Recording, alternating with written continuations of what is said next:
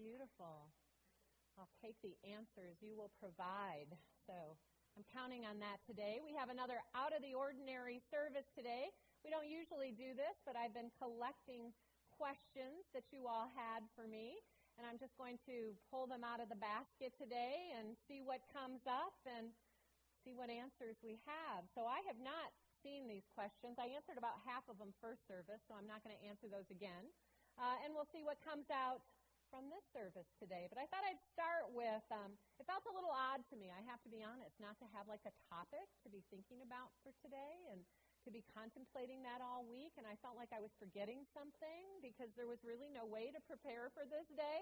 And sometimes I do get that question like, how do you prepare for your Sunday service? So I thought I'd at least start with that just briefly. Um, as you all know, I don't really use notes or anything. I gave that up a long time ago. I don't practice. I don't stand in front of the mirror and pretend I'm giving my talk to somebody. Um, but I do hold whatever the topic is in my in my mind throughout the week.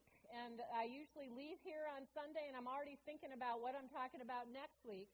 And I hold that topic in my mind and I just let Spirit move me, you know, what, what it seems to apply. And I'll just gather things up through the week, and then what comes out on Sunday morning is really not up to me, you know. So it's a great way to show up and be here.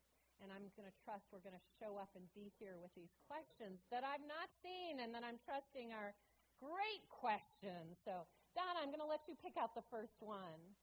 And uh, let's see what it is. So, question for Joanne why is there betrayal and jealousy in the world? Why is there betrayal and jealousy in the world?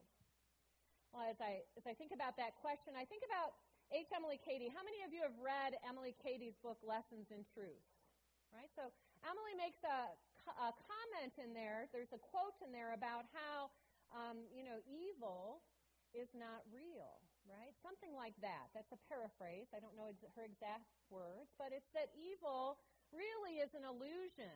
And so when I think about this question, why is there jealousy and betrayal in the world? I think about those people who have given power to the ideas that create evil in this world that we can't deny that we see. I mean, evil does take place. It's just it's not the truth of what is, right? So in unity, we teach that uh, we are whole and holy, and that we are here to reveal our Christ self.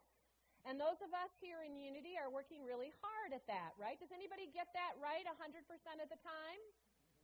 Is there anybody? You could stand up and say, okay, so do all of you sometimes feel, you know, betrayal and, and jealousy? Maybe you sometimes feel anger, right? Um, unforgiveness, right?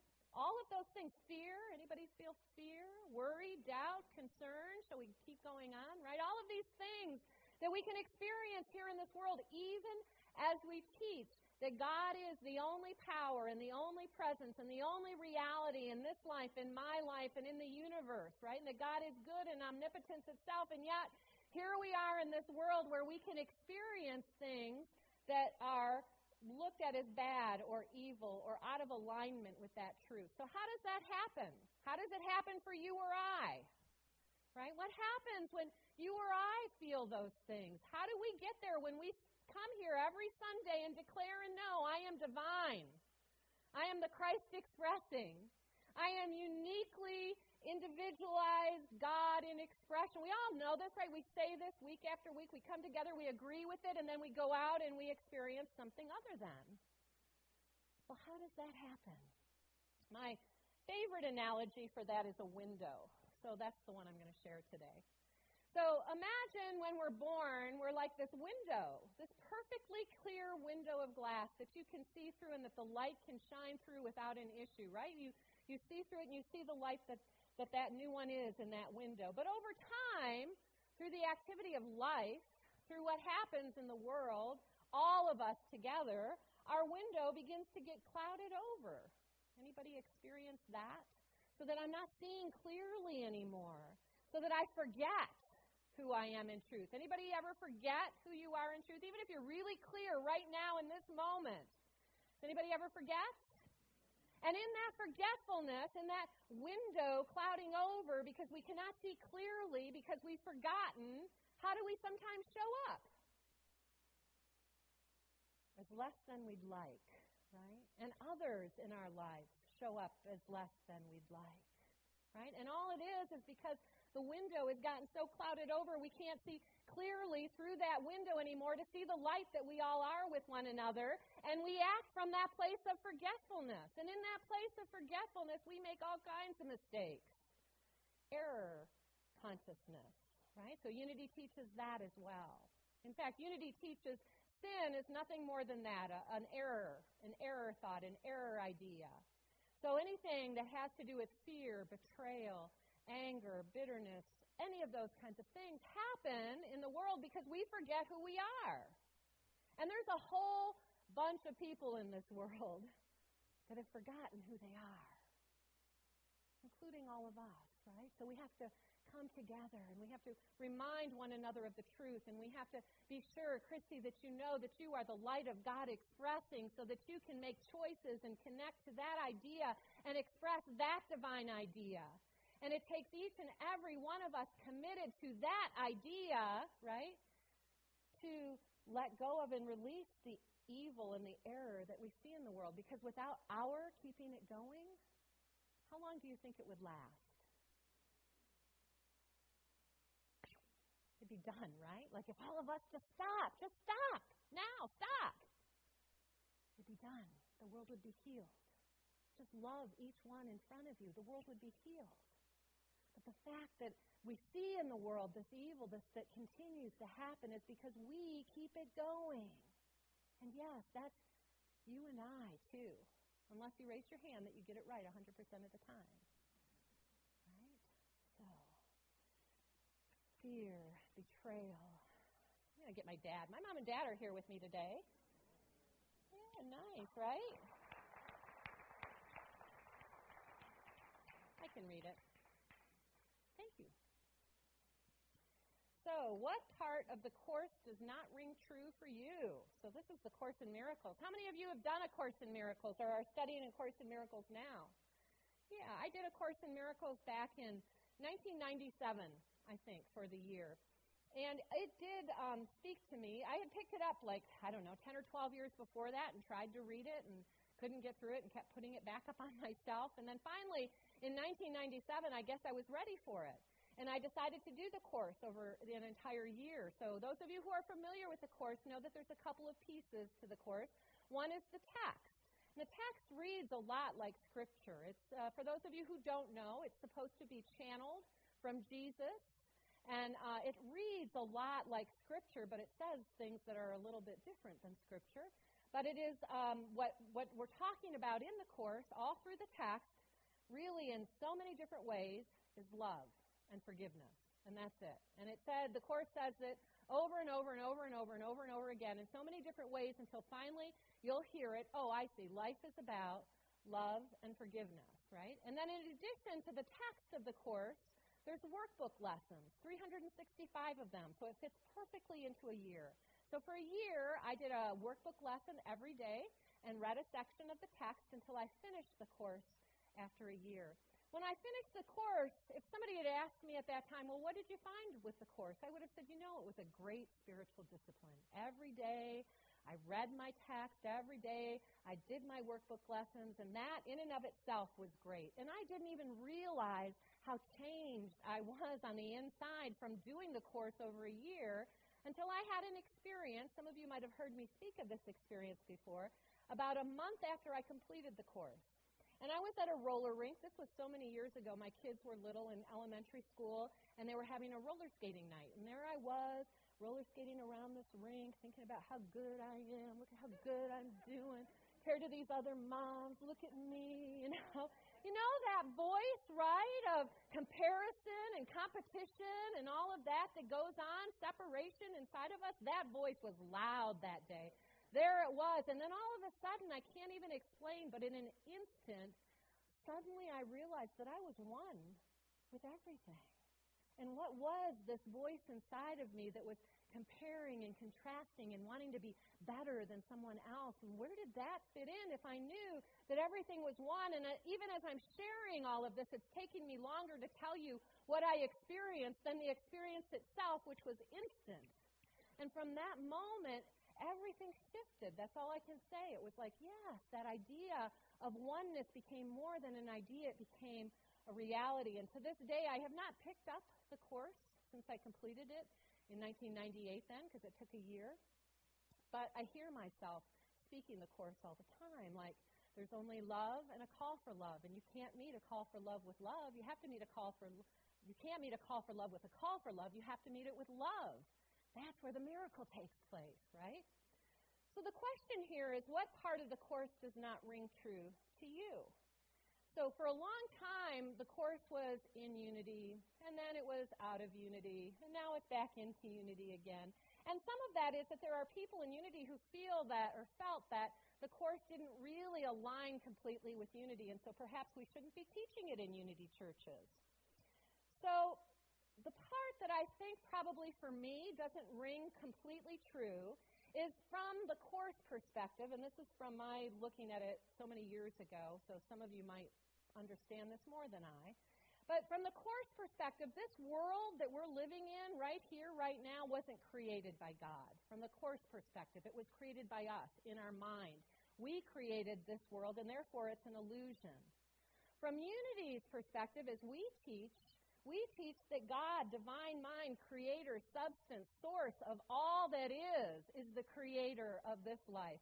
Even as we forget right? Go back to the first question. Even as we forget and create from a place that is in forgetfulness, nonetheless, standing under it all is that power and that presence that is God, that is there waiting to be revealed and reflected in our world.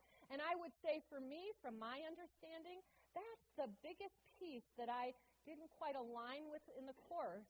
And, and, and that's the idea that God didn't create this world. Right? Well, I get that, in another sense, it tends to, a lot of people that I've known go, go through the course, they step back and go, well, it's not real anyway. So why do the work? which is not what the Course is saying, please. Don't, don't hear that. The Course is saying, do the work. Love one another. Forgive one another. Meet each moment in love and watch the miracle take place. And all of that I fully align with, with the Course. We do have a Course in Miracles group that meets here. Anybody in that group? Raise your hand if you're in that group on Saturdays. No, oh yeah, one. We've got one. Good. So they meet at 3, 3.30. 3, free on Saturday. So if you'd like to learn more about the course, please attend that and learn some more. All right, Terry. Thank you. All right, so our next question is no question. Just thank you. so thank you. this is this is this is from somebody who's not here and they just wanted me to know. Thank you. I appreciate you. So gosh, isn't that awesome? All right, John. Reach in there and pull one out. Let's see what we got. What does unity teach about life after death? This was a big one because we had a couple questions like this last service. So I'm glad to be able to talk about it again. I did not put this one back. What does unity teach about life after death? Unity teaches that we don't know. we don't know what takes place after death. We don't know. It's a mystery. How many of you are comfortable with mystery? Oh, there's a few hands. Well, then you guys are probably okay with that idea that we don't know. But for the rest of us, we want to know. Tell me what happens, right? Well, I'll tell you this much, and science agrees with us, and that is that life is eternal. And how do I know that? Because science teaches that energy cannot be created or destroyed, it can only be transformed. And what are you and I? We're just energy, right? And so, therefore, we will not be destroyed. We will be simply transformed. That much I know. Beyond that, it's such a great mystery, isn't it?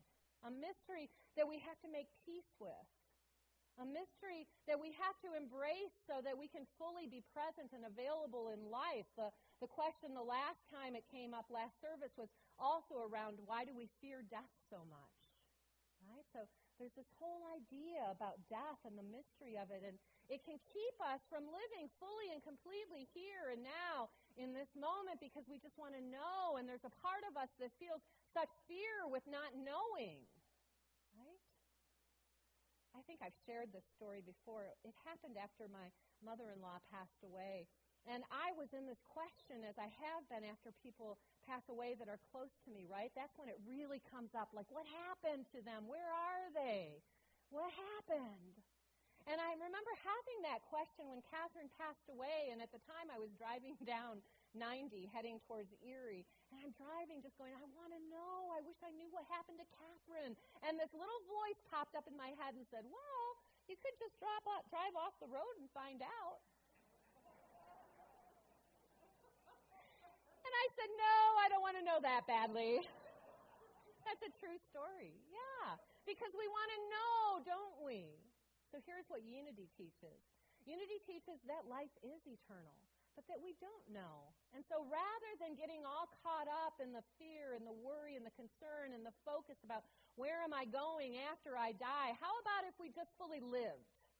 We were fully engaged and fully present in this moment, this here, this now, and loved one another and had compassion and forgiveness with one another and celebrated life with one another. And just simply trusted, as our first principle tells us, that God is good. That God is good. So, what but good could be there waiting for us when this body is set aside? Right? God is good. So, let us celebrate that in each and every moment. Now, I will tell you that unity has a lot of people within it that believe in reincarnation. How many of you believe in reincarnation?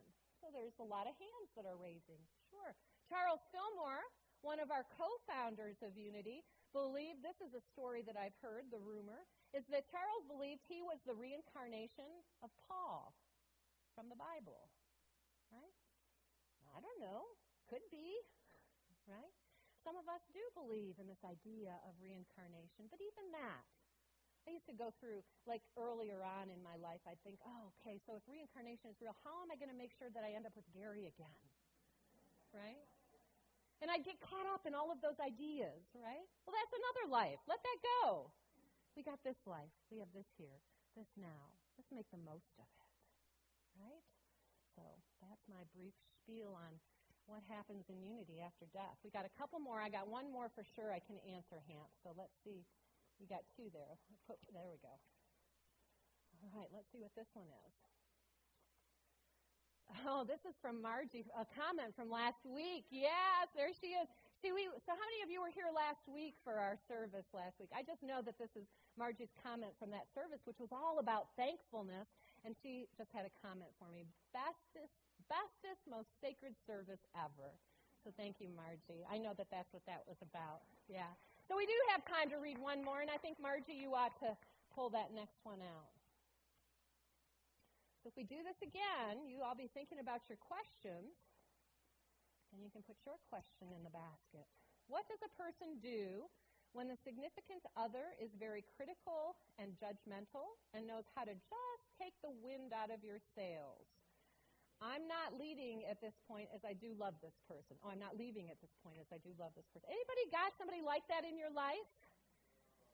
No. Who was that? yeah, that was great. Yeah, so what do we do when somebody that we love, maybe even our significant other, right, is critical and judgmental? Well, I'm going to throw it back to you all. What do you do? Who's got an answer? Lee. Let it be. Let it be. Okay, that's hard. Anybody good at that? All right, Don, you got an answer?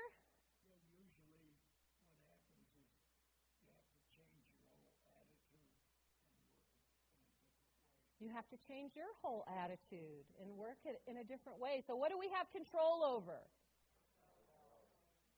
Where do we tend to focus?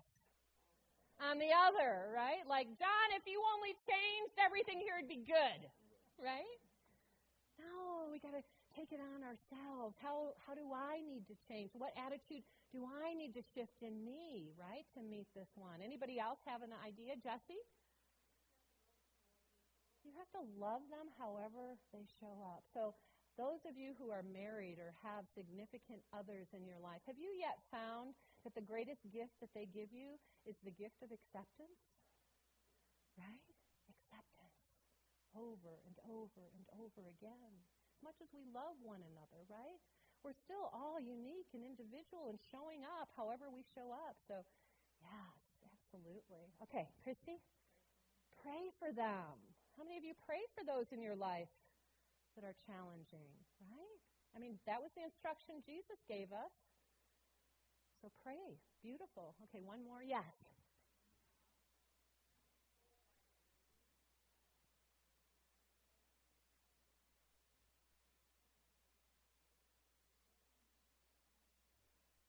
Okay, so so what I'm going to pull from that is the understanding piece, right? the understanding piece. So when I hear reject what they say, what I'm what I'm hearing is give no power to the idea of, of who you think that they are in that moment, right? Because remember, it all started with this idea that we could all forget. And from that place of forgetfulness, we all make choices that we wouldn't necessarily make if we were in our right mind, right? So somebody that's in your life that's being judgmental or whatever, they're just showing up in their forgetfulness. And so to reject their um, they're being less than whole and holy in that moment. That's the rejection. And then to go back and try to understand. So let me understand why it is, how it is that they're showing up this way. Let me understand how I can show up to create some harmony here. Right? Yeah, beautiful. Beautiful. Okay, one more, Shannon.